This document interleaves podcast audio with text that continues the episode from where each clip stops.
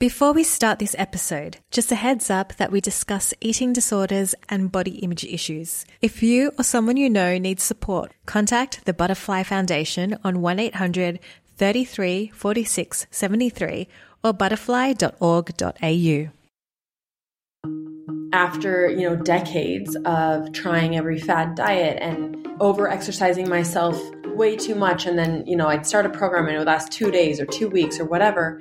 Finally i was able to implement regular exercise for the very first time in my adult life. And looking back it was truly because for the very first time i was exercising out of an effort to help my body heal instead of out of hate for my body.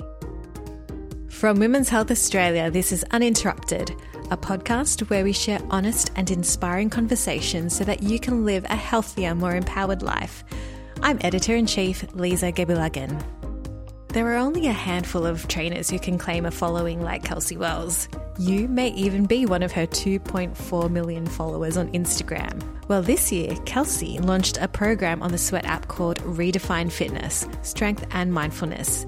Now, I assumed that the program was based on the premise that strength training could be a form of moving meditation, kind of like yoga, because that's been my own experience of it. But when I spoke to Kelsey while she was in Sydney recently, her explanation took our conversation to a very different place. In this episode, we talk about the importance of redefining the term fitness, why ditching the scales was really important to her mental health, but still allowed her to hit her fitness goals, and how giving up and starting again is key to success. Well, first off, I wanted to talk about your Redefine Fitness Strength and Mindfulness program that you launched this year on Sweat. Yeah, I really love this combination because I found that when I first started lifting weights, I realized how meditative lifting was. And not only because you had to be so present and make sure your form was correct to minimize injuries, but also with the way that you breathe with the movements. So I was wondering, is this something that you relate to? And was this kind of where the idea to combine mindfulness and strength in a program came from?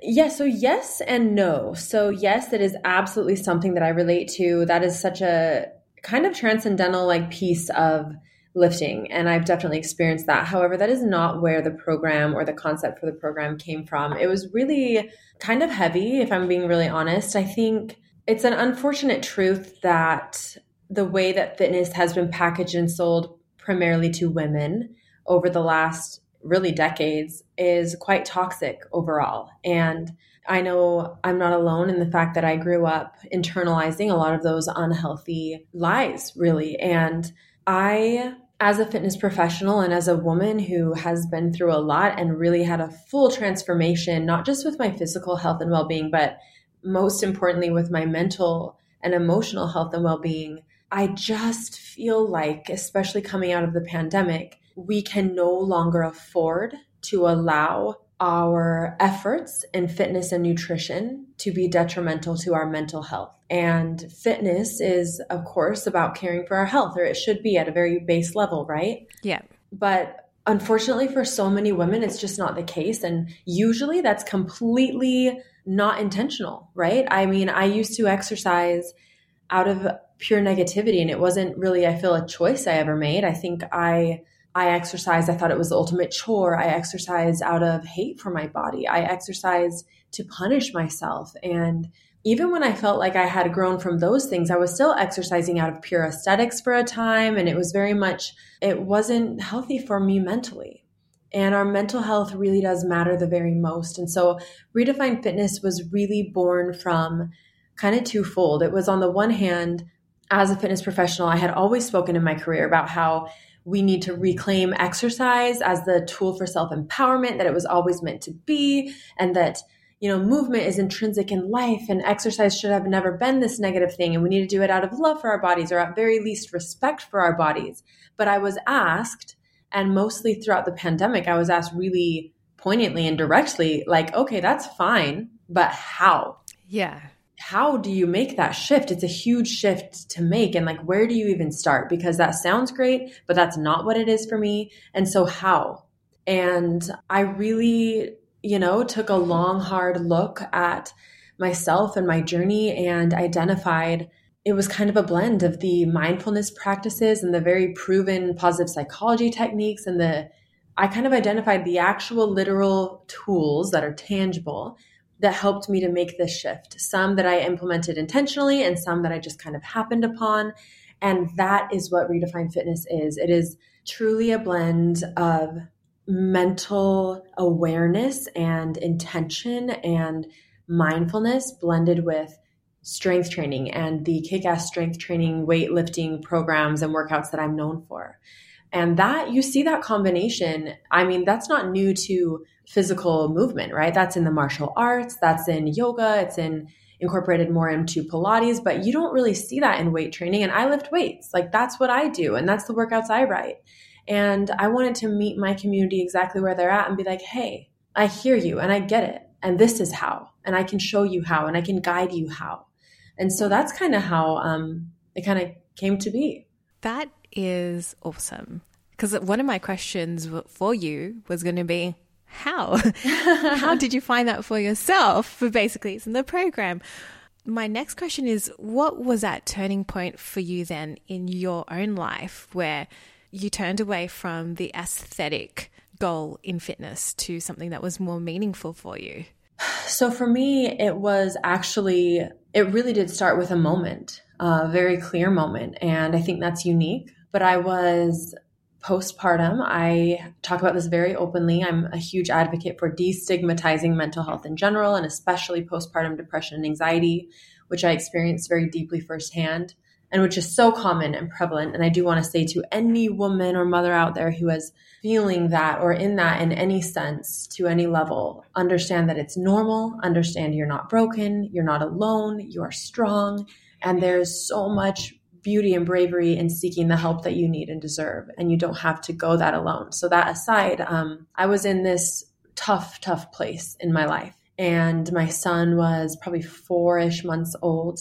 And looking back, I think hindsight is 2020 and, and I can really sum up what happened by saying that after, you know, decades of trying every fad diet and over exercising myself way too much and then, you know, I'd start a program and it would last 2 days or 2 weeks or whatever. Finally at 25 years old, I was able to implement regular exercise for the very first time in my adult life. And looking back, it was truly because for the very first time I was exercising out of an effort to help my body heal instead of out of hate for my body. And that made all the difference. And there was this workout, and I remember doing this session, and I was, um, Anderson was asleep. I had no music. I didn't have headphones and didn't want to wake him up. And I borrowed a yoga mat for my mom, and it was in the corner of our basement apartment. And I had downloaded this bodyweight workout, and it just looked so simple and easy. And I started the session, and I couldn't do a sit up, and I couldn't do a push up and I did two lunges and I was out of breath. And I remember sitting on this mat and just trying to silently sob. And I just felt so aware of where I was and so far from where I wanted to be and so far from how I remembered my body moving and functioning. And it was like this awareness settled over me, but for the first time without the shame that I'd always piled on afterwards. And that is that this is where I am physically. This is my physical ability. It's very clear. Nobody can fix this for me. I can't buy it to be better. I can't, you know, like this is only going to change if I take care of myself and if I choose to put in the work little by little every day over time. Mm. And it's going to take time and it's going to take work. And I committed in that moment that I would do that. And at the same time, it was like this metaphor became so clear in my head. It was like it's the exact same with my mental health. And not just my mental health as, as with the physiological anxiety I was experiencing, but with my emotional well being and the extremely unhealthy way that I viewed myself and treated my body. And I realized this is where I am, and it's not healthy, and it's not okay. And I realized I didn't want my son to grow up seeing me hate myself. Yeah. And so I just decided, you know what? It's not something you can flip a switch and change. You can't just decide to love yourself, but it's the same as physical fitness. I'm just going to try. And I committed to trying just little by little, day after day. And there was a lot of things that came with that. You know, there was a lot of, there's so many resources for someone in this position, right? There's therapy, there's medications, there's meditation, there's movement, there's a lot of tools available to us to help us become healthier and take care of ourselves. And everyone's journey is going to look different, but it is about understanding that if you're at a place in life where you are not healthy or where you want to be, with the way you treat and view yourself, with your mind, with your body, it may not be your fault. And I really think I can confidently say that for most women, who are struggling with insecurities or feeling like their internal dialogue is negative, that is not your fault. You have been inundated with that since you were a child, but it is your responsibility. Mm. And you can make a change. And you can remember that that's not your inner voice. Like, that's not who you are. That's not where you came from. And you can shift and grow. And it's like if I would have, if someone would have told me then which was only like seven and a half years ago, that there would be a day where I wake up and I don't automatically and intrinsically start beating myself up and feeling down. And I'm not just talking about the mental health aspect right now. I'm talking about like my self image, right? Yeah. If you would have told me like one day you will have confidence in who you are, one day you will not compare yourself to everyone you see, I don't think I would have believed you. Mm. But it's possible and and it's not overnight but it it does shift when you get intentional about it one thing that you just said then that i think is really powerful is letting go of the shame and being okay with where you are in the moment and knowing that what you're doing is going to get you to where you want to go is this something that you learned in other aspects of your life or is there someone around you who really exemplified that for you my husband mm. I mean, I'm so grateful. To be honest, I didn't, he didn't know the extent of my suffering. I was very, very much ashamed of my mental health struggles, which is again why I try to destigmatize that now. I didn't understand how normal it was, the ways that I was struggling. I felt very broken. I felt very ashamed. You know, I felt like you hear about this magical newborn motherhood love bubble and to have be experiencing quite the opposite of that. I felt very shameful. And my husband didn't really understand the full extent of how bad it was.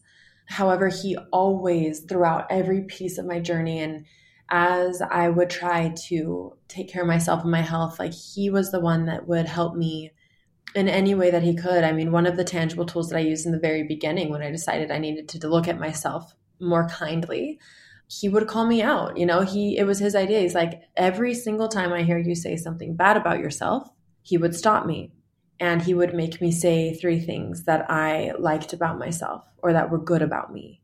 And they started out and they had nothing to do with my appearance because I couldn't find any. But we would wait and we would redirect those thoughts. And he was very literal with helping me do that. Um, that's just one of many examples. So I'm so grateful for his support on my journey, and I um, it was huge. It was huge for me. If there's anyone listening right now who might be in the same place you were seven years ago, could you give me that example of the kind of thoughts that you were internalizing at that time? compared to the kind of thoughts that you think of on a daily basis about yourself now? Yeah, I mean, I think you know, the poison of comparison was just so normal. I would compare myself to anyone I saw in real life on TV, my friends, my family, and always figure out ways to um, feel like I'm, however I was, wasn't enough.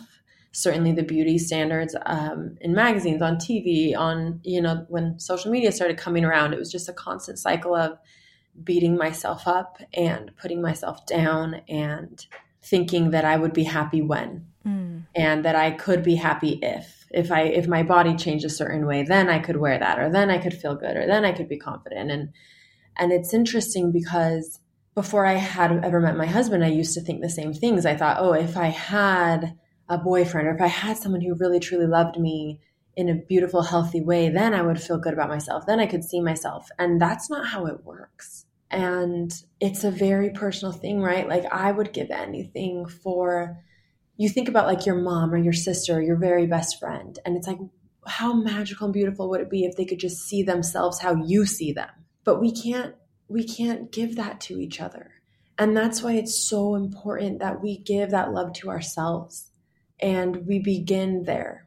And self love has become kind of a fluffy woo woo thing, but it's not. self love is not pretty. It looks like doing the really hard, really heavy things and feeling your thoughts and feelings and understanding that they're okay no matter what they are.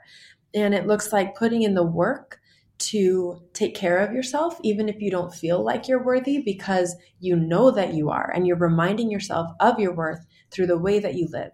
And it's about that intention. And so, you know, those thoughts, negativity, comparison, just constantly putting myself down, like that was my normal. And now, you know, you asked for examples of some of my thoughts now that are normal. And it's really the most beautiful part about it is I feel like I think about myself a lot less. And that might sound weird, but it's like I'm not my hugest measure of growth or something I'm so exceptionally grateful for and proud of is that like I no longer wake up and hop in the mirror and, and beat myself up, but I also don't hop in the mirror and like praise myself necessarily. I just, I'm grateful for my body it carries me literally through every single day. I'm going to take care of it.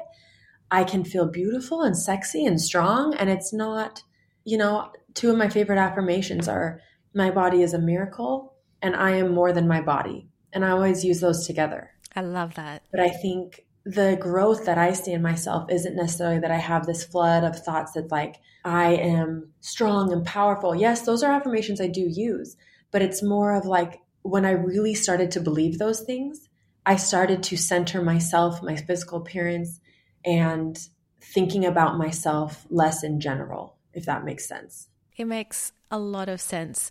And such a weird coincidence, like you talking about trying to find happiness in like you, you could not finding it in relationships etc this is exactly what i was just writing about in my editor's letter today about when i was younger i was looking for happiness in all the wrong places like trying to find it through relationships trying to find it through jobs and just never really finding not feeling content in myself until I connected to what actually made me happy rather than this idea I had of what society thought I needed to be happy.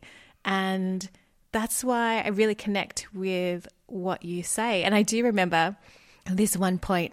This is a long, long time ago. Um, I was thinking about an ex and thinking about how a relationship didn't work out because he never loved me enough to put me first. And then I thought, holy shit, I never loved me enough to put me first. And for me, that moment was when I was like, wow. Okay. Like when you talk about you know, you're doing those actions to just, it kind of reinforces to you that you are important enough to take care of yourself. Yes, that's so beautiful and it's so true. I always say this, but self love is not selfish. It's so easy, I think, for society to, to say, oh, you know, she's conceited if she's confident. It couldn't be further from the truth, right? And I think the more we start to experience that ourselves, the more we start to embrace each other as women and remember that uh, another success in no way could ever take away from your own and that women in their power there's nothing stronger than a woman in her power except women standing together in their power and i think it needs to begin with each of us on that individual level you know when you talked about earlier about always comparing and how social media it's kind of a part of that too. like you can easily get caught up in that comparison on social media have you made it so that with your own socials that you are still promoting this message of health and fitness not being aesthetics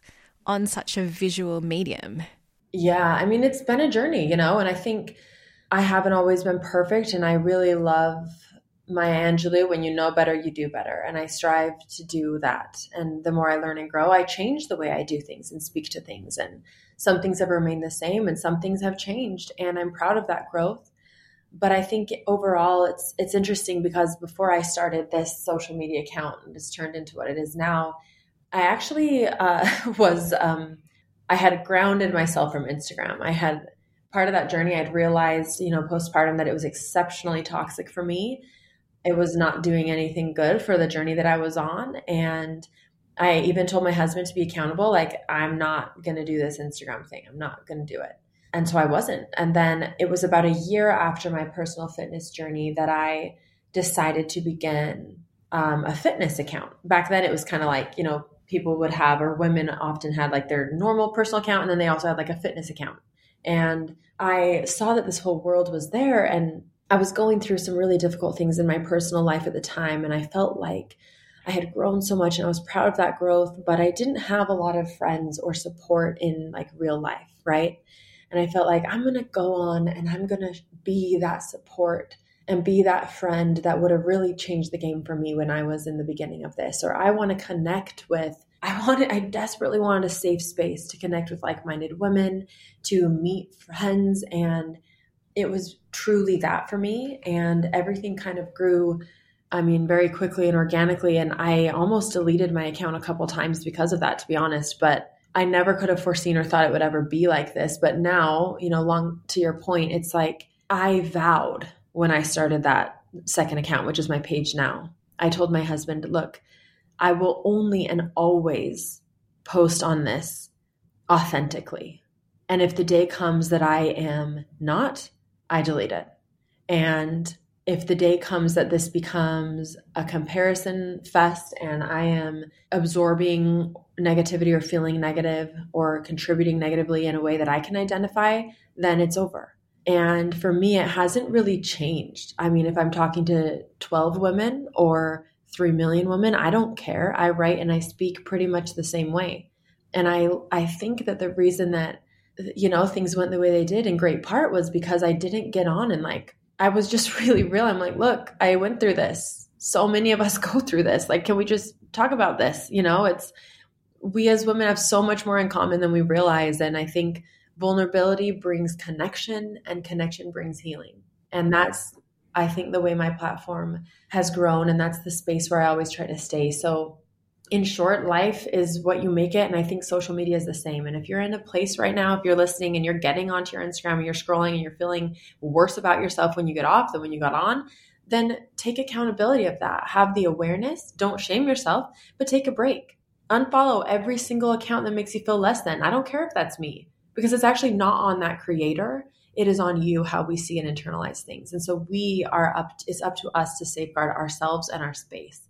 And there's so much positivity and beauty and connection and good in social media.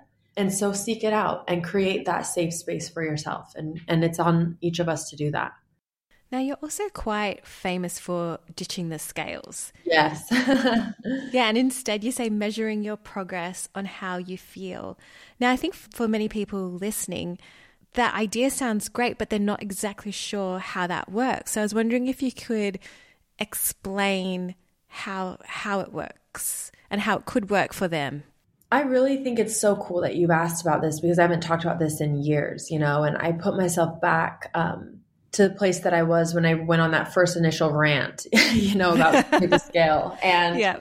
It was very much not like, hey, I know this, like, listen to me, just I've got this figured out. It was very much like I was in a very real struggle. And I had this epiphany of like, whoa, wait a second.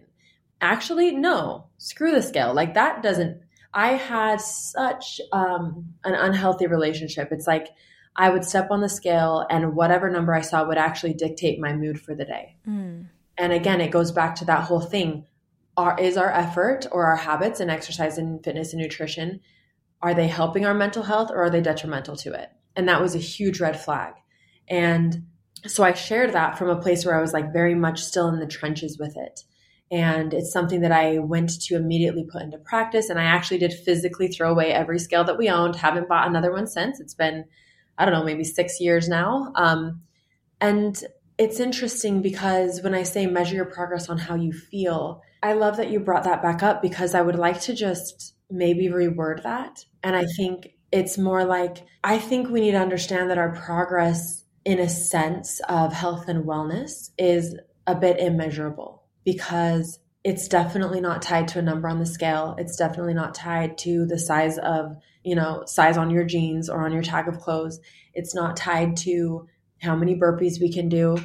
I mean, there are ways to measure your strength progress, and that's great and that's fun. But on a really macro level, if we're talking about overall fitness and growth and health, that is tied to your humanity and being alive. And you cannot fail your fitness journey because if you're alive, you're on it, you're in it. And it is ebbs and it flows. And there's going to be times in life where you are exercising really regularly and that's wonderful. And then there's times in your life where maybe you don't exercise for months. I mean, I just broke my ankle. I couldn't physically exercise for a very long time. I never saw that coming. Did that mean I was unhealthy? Absolutely not. By my old definition, it sure would have. So it's more about understanding that progress means that you are caring for yourself and your health. Progress means that you are aware of what that really means, that you have alleviated the pressure of checking all of the boxes and jumping through all the hoops and look at this as like, you know what? How am I going to care for myself and my health today? I'm going to do one thing. Maybe that's exercise, maybe that's meditation, maybe it's both. Great. Maybe some days it's none, but on the days that it's none, are you going to feel guilt for that?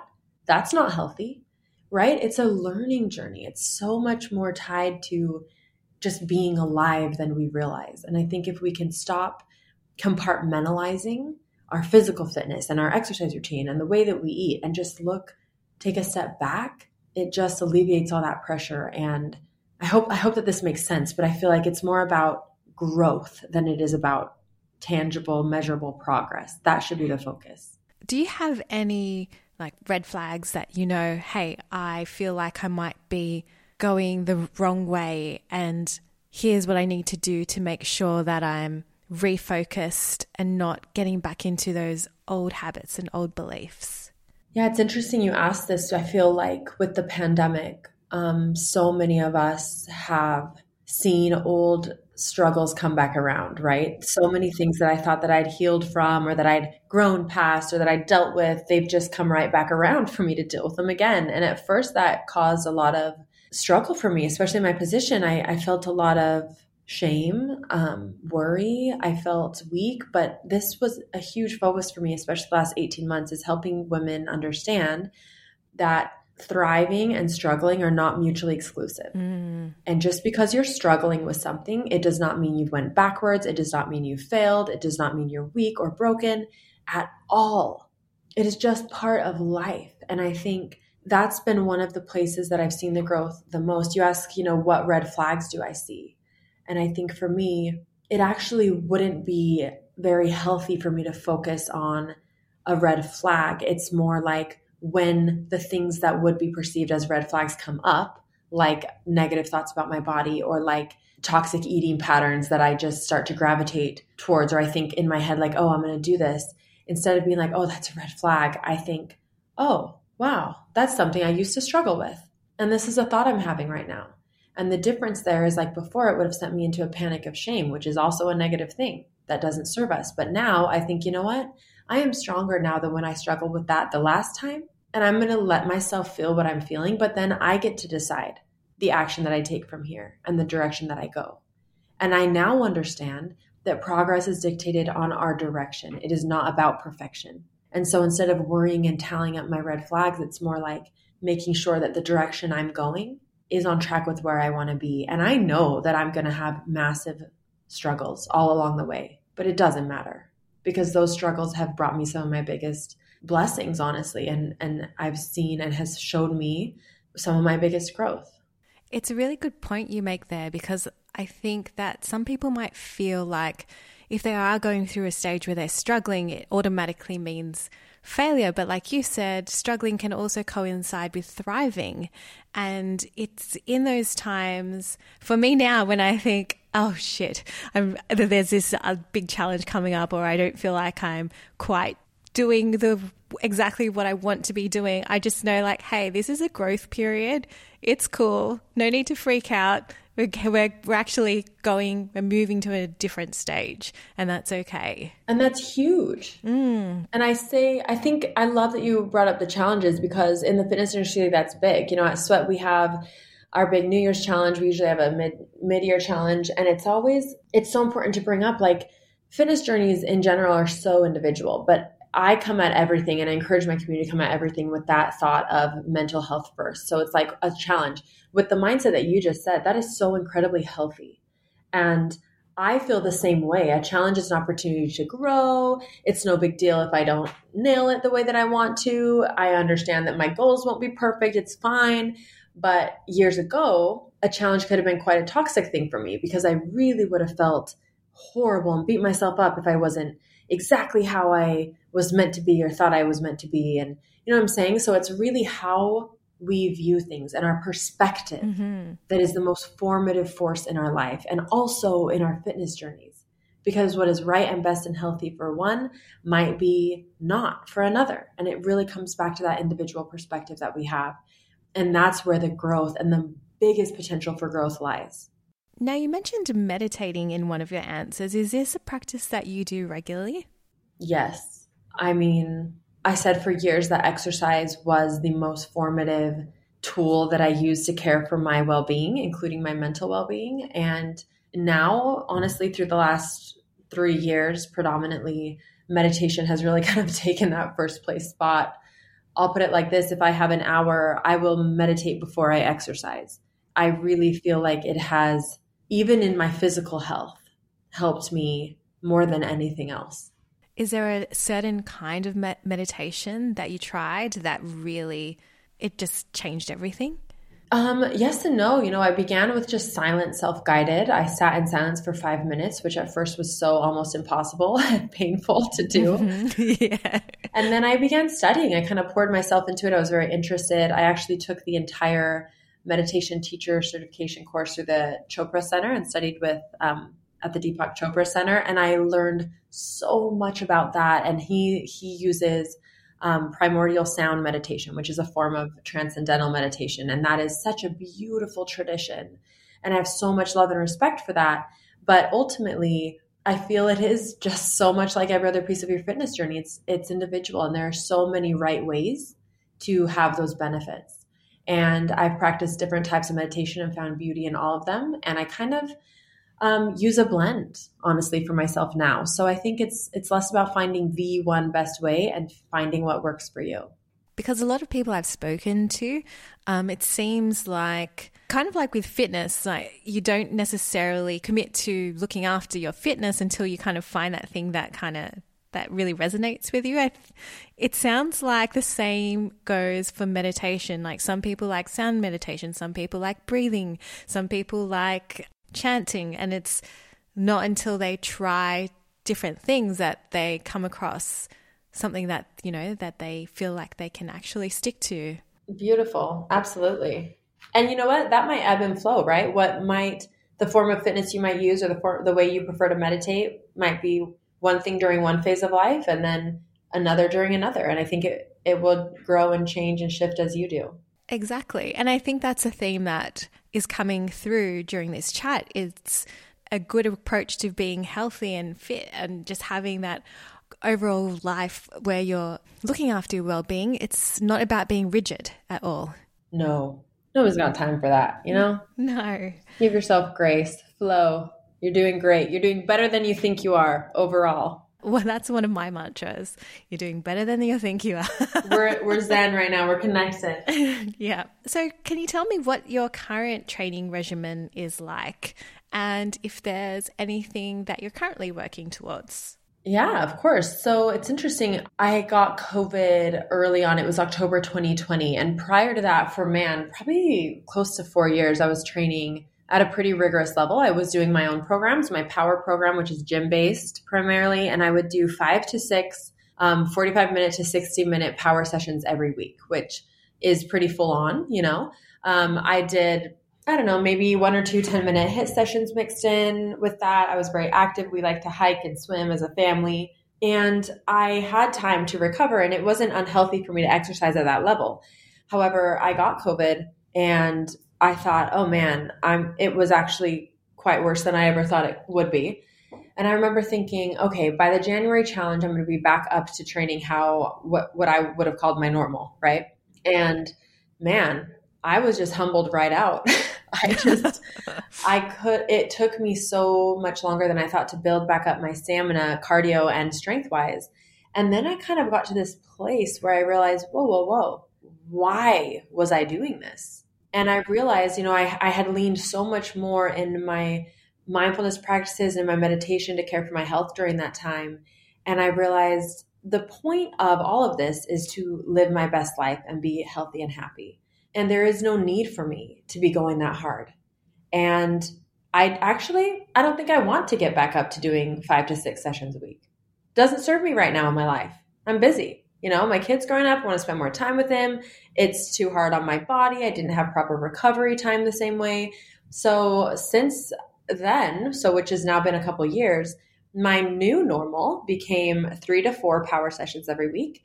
And I almost removed all HIIT and did a lot of low intensity steady state. So I would go on a walk or walk on my treadmill. I would hike, swim, bike, do all those activities with friends and family. And on top of that, I was doing three to four of my power sessions.